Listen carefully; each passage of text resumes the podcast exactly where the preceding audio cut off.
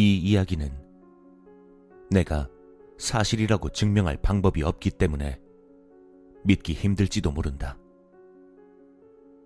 하지만 아직도 내 뇌리 속에 남아있는 섬뜩했던 경험이었기에 그때를 생각하며 이렇게 이야기해보려 한다.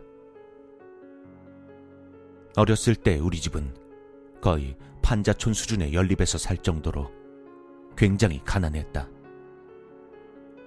용돈 같은 건 아무래도 힘들었기에 난 하루 종일 동네를 돌며 공병을 주워다 팔아 간식을 사먹곤 했다. 그러던 어느 날, 설날 이후쯤이었던 걸로 기억한다. 나와 같은 연립에 살고 있다는 내 또래 아이 하나가 친한 척을 하며 다가왔다. 나 세뱃돈 많이 받았거든? 우리 같이 오락실 갈까? 내가 내줄게. 당시의 나에게는 넘어갈 수밖에 없는 유혹이었다. 난 그 아이의 얼굴을 자세히 봤다.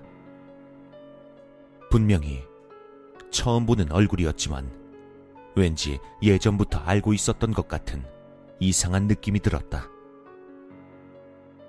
약간 꺼림직한 느낌도 들었지만 돈을 내준다는 이야기에 난 결국 이 아이를 따라갔다.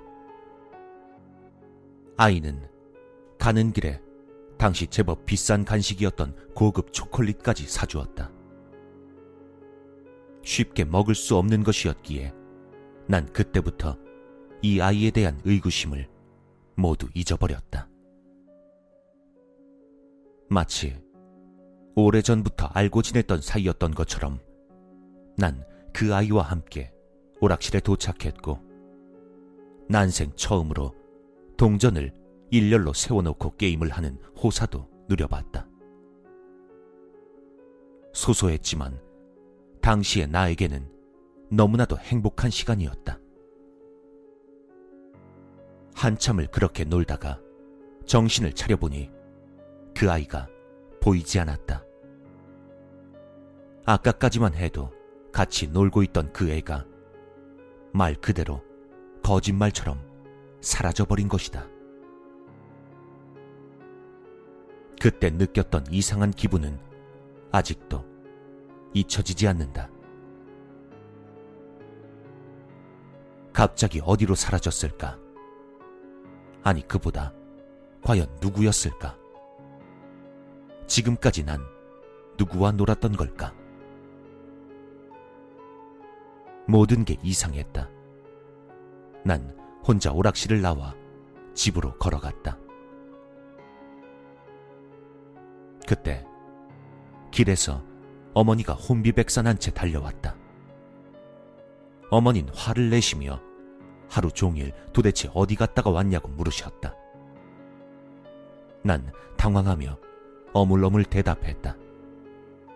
어, 아는 애가 맛있는 것도 사주고 오락실에서 게임도 시켜줬어. 어머니는 그 아이가 누구냐고 물으셨다. 음, 몰라. 근데 여기 사는 앤데. 내가 말끝을 흐리자 어머니는 집요하게 이것저것 물어왔다. 아무래도 내 말을 믿지 않는 것 같았다. 그래서 난 주머니에서 아까 먹었던 초콜릿 포장지를 꺼내 보여주려고 했다. 당시엔 초콜릿을 쉽게 먹을 수 없었고, 게다가 은박지는 가지고 놀기도 좋아서 포장지를 버리지 않고 주머니에 잘 챙겨뒀었다. 하지만 내 주머니엔 아무것도 없었다. 그제서야 나도 소름이 돋기 시작했다. 어머니는 아무래도 이상했는지 내 손을 잡고 오락실로 가서 주인 아주머니에게 내가 오늘 왔었는지를 물었다. 하루 종일 있었던 데다가 돈도 바꾸고 했으니 주인 아주머니는 분명 날 기억할 것이다. 하지만 믿을 수 없게도 주인 아주머니는 날 모른다고 이야기했다. 시끄럽게 논다고 주의까지 줬었는데 나는 물론 나와 같이 있던 아이조차 보지 못했다고 이야기하고 있었다. 상황이 이 정도 되니 난 내가 꿈을 꾼 게 아닌가 의심도 들었다. 그렇게 생각하자 더욱더 오싹한 느낌이 들었다. 다음 날부터 온 동네를 뒤지며 그 아이를 아는 사람을 찾아봤지만 아는 사람은 아무도 없었다. 결국 그 아이의 정체는 끝까지 밝혀지지 않았다. 어린 나이였지만 충격이 컸기에 그 일을 잊는 데는 제법 오랜 시간이 걸렸다. 시간이 흘러 중고등학교를 무사히 졸업하고 대학교 2학년 때 군입대를 하게 됐다. 내가 상병쯤 되었을 때 군단장이 바뀌면서 취임식 행사가 열렸다. 각 대대에서 100여 명씩 군단에서 열리는 행사에 참여했는데 키가 큰 편이었던 나도 선출돼서 군단으로 가게 되었다. 취임식을 무사히 마치고 이제 부대끼리 모여 복귀를 준비하고 있을 때 한 사람이 눈에 띄었다. 분명 아는 사람은 아니었다. 하지만 느낌이 이상했다. 오래 전부터 알던 사람 같은 느낌. 어릴 적 느꼈던 그 느낌이었다. 이유는 모르겠지만 마음속으론 저 사람이 그때 그 아이라는 확신이 강하게 들었다. 그때의 흥분은 아직도 머릿속 깊이 남아있다. 난 반쯤은 미친 상태로 그 사람 쪽으로 달려나갔다. 부대원들이 날 불렀지만 내 귀엔 들리지 않았다. 내 평생 풀 수 없었던 미스테리를 풀 수 있을 것 같은 그런 느낌이 들었다. 미친 듯이 달려가서 그 사람 앞에 멈춰 섰다. 그 사람은 갑자기 자기에게 뛰어온 나를 보며 고개를 갸우뚱거렸다. 난 고개를 들어 그 사람의 얼굴을 살펴봤다. 얼굴형이나 눈매. 어릴 때와는 분명 차이가 있었지만 느낌은 남아 있었다. 난 그 사람의 얼굴을 보며 조심스레 입을 열었다.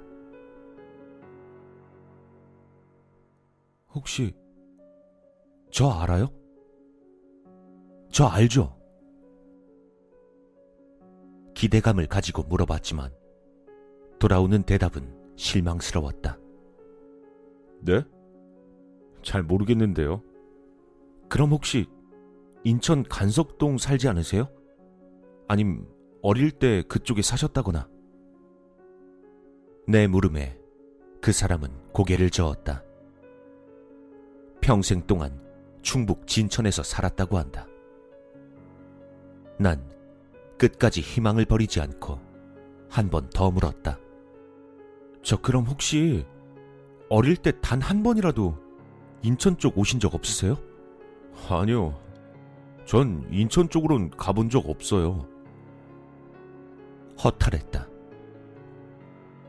크게 실망한 나는 한숨을 쉬며 말했다. 아닌가 보네. 제가 잘못 봤네요. 죄송합니다. 왠지 모를 아쉬움에 돌아서기가 쉽지 않았다. 이 사람도 뭔가 머뭇거리는 것 같았다. 그렇게 한동안 그 사람의 얼굴을 바라보다가 돌아섰다. 부대원들이 있는 곳으로 터덜터덜 걸어가고 있는데 그 사람의 목소리가 언뜻 들려왔다. 이상하네. 요즘 왜 이렇게 날 안다고 하는 사람이 많지? 순간 너무 섬뜩해서 소리나는 쪽을 쳐다봤지만 인파에 휩쓸려 그 사람을 찾을 수 없었다. 부대에 돌아오고 나서도 그 생각이 떠나지 않았다. 그 사람이 어릴 때 만났던 그 아이라는 확신은 사라지지 않았다. 하지만 아쉽게도 그 이후로 그 사람을 다신 만날 수 없었고 내 궁금증도 풀리지 않았다. 아무래도 이 일은 내 인생 최고의 미스테리한 일이 될 것 같다.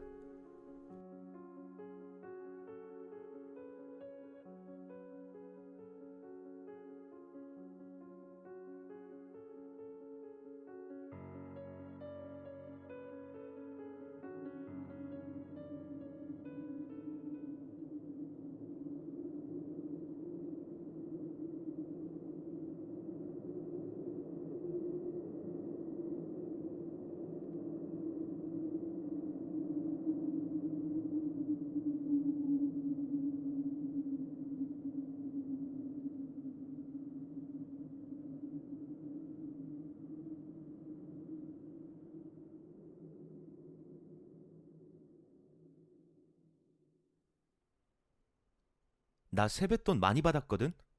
우리 같이 오락실 갈까? 내가 내줄게.